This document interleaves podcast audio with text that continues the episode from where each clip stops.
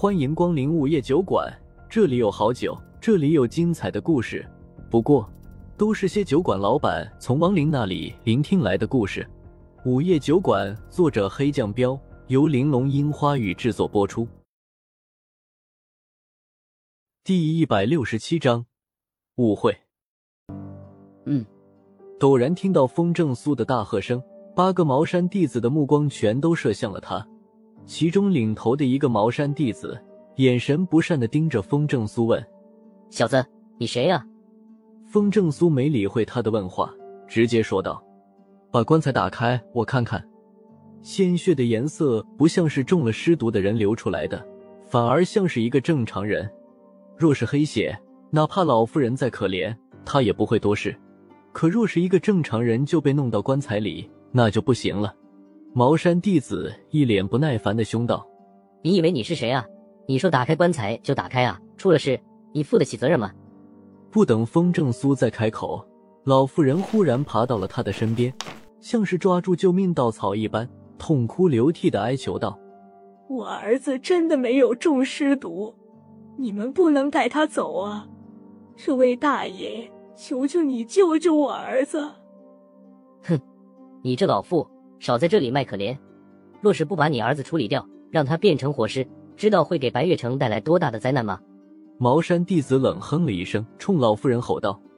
风正苏皱了皱眉，这些茅山弟子虽然嚣张，但没道理无缘无故的把一个活人弄进棺材里。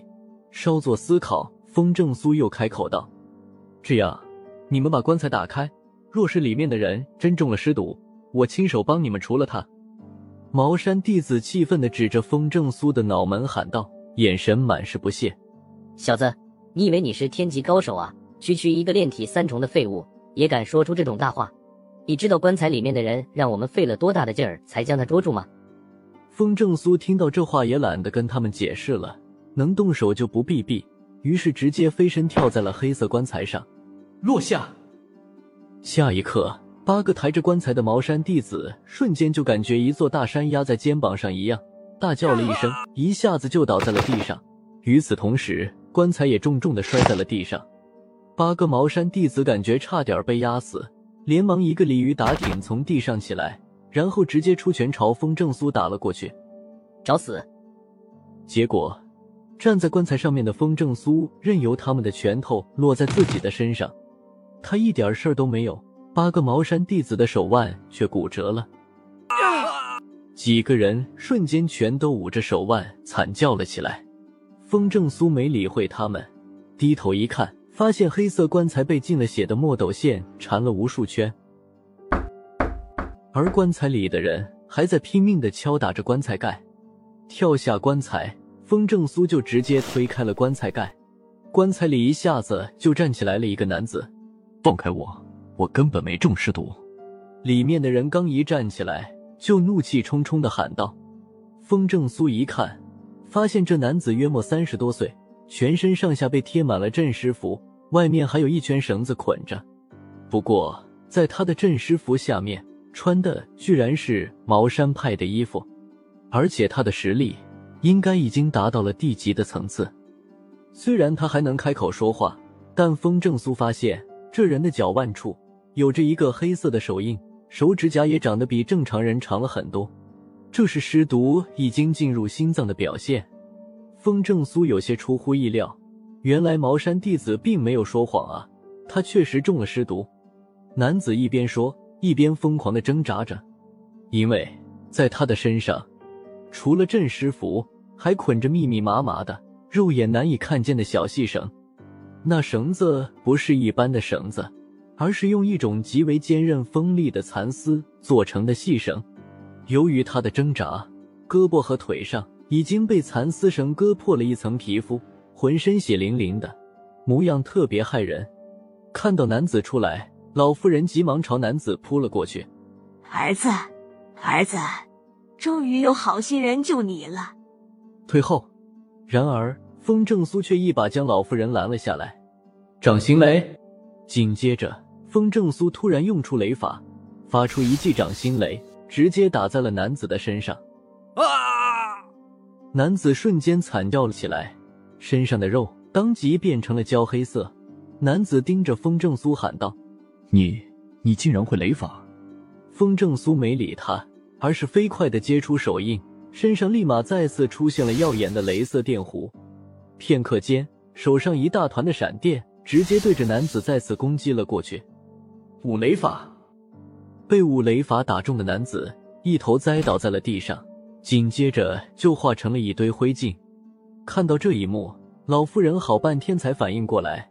当下就哆嗦着手指着风正苏质问：“你，你为什么要对我儿子动手？”八个茅山弟子也懵了：一没想到风正苏居然会雷法，二是没想到风正苏会对棺材里的男子动手。五雷法那可是灭杀僵尸的强大的术法。茅山弟子再傻这会儿也看出来了，风正苏绝对不可能是一个炼体三重的家伙，原来是个高手啊！风正苏淡淡的对老妇人道：“你儿子确实中了尸毒，中了尸毒，他也是我儿子啊！我还以为你是好人，原来你比他们更凶残。你，你还我儿子命来！”老妇人变了脸，满眼仇怨的看着风正苏，说着话竟然张开嘴巴抓住他的胳膊咬了下去。风正苏没躲，任由老妇人咬，结果。老妇人没咬动风正苏，反而崩掉了嘴里仅剩的几颗牙齿。接着一伸手，将老妇人推到一边，然后目光转向茅山弟子：“棺材里的人到底怎么回事？”呃，几个茅山弟子已经被风正苏一连串的动作搞懵了，没回答风正苏的话，反问道：“不是，你什么意思啊？”风正苏摊摊手：“我就是想搞清楚怎么回事而已。”刚才一直说话的那个领头的茅山弟子嘴角一抽，怎么回事儿？本来以为他是个炼体三重的废物，结果一出手才发现是个高手。本来以为是来捣乱的，结果一招就把棺材里的家伙给灭了。不过看得出来，风正苏应该不是故意找麻烦的，当下就组织了下语言，把事情的经过说了出来。他本来是我们的师兄，可他借着回家照顾老娘的由头，竟然私自用活人炼尸。结果不小心自己中了尸毒，我们只好把他困住，带回宗门让掌门处置。他老娘不让，结果就这样了。用活人炼尸？听茅山弟子这么一说，风正苏明白了，当下就神色一凝，看向了那堆灰烬。茅山弟子继续说：“是的，现在好的师奴很难得，他又嫌弃养尸太慢，于是就让他母亲骗人到家里去，然后生生把人练成尸奴。这么说。”你们是在清理门户了？风正苏问。茅山弟子指了指旁边的老妇人道：“嗯，本来他也是要被处死的，可他一大把年纪了，我们就没忍心动手。”风正苏转头一看，发现老妇人这会满口血，捂住嘴巴，仍然支支吾吾的在骂着自己：“你们茅山派不公平！我儿子明明都修炼到地级了，你们却连一具金刚尸都不给他。”我儿子只好自己炼尸，不就死了几十个普通人吗？他们就是试验品，你们为什么非要抓我儿子？老妇人恨恨的看着茅山弟子和风正苏道。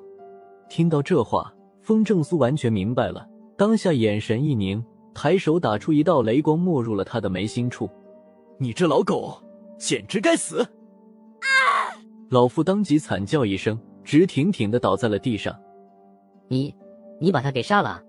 茅山弟子彻底傻眼了，喃喃道：“风正苏嗯了一声，今天的事抱歉了，误会了你们。行了，你们走吧。若是你们师傅怪罪你们，你们就说这事儿是风正苏干的。过些日子我会再来白月城，到时候会去你们茅山坐坐。”说完这句话，风正苏就朝苗影使了个眼色，快速的离开了这里。风正苏。听到他报出自己的名字，茅山弟子都是一愣。是他，是岳师兄说的那个人。然后他们就猛地想起了什么，脸色一变，惊声道：“人呢？”刚要喊住风正苏，然而他已经没影了。又到了酒馆打烊时间，下期的故事更精彩，欢迎再次光临本酒馆听故事。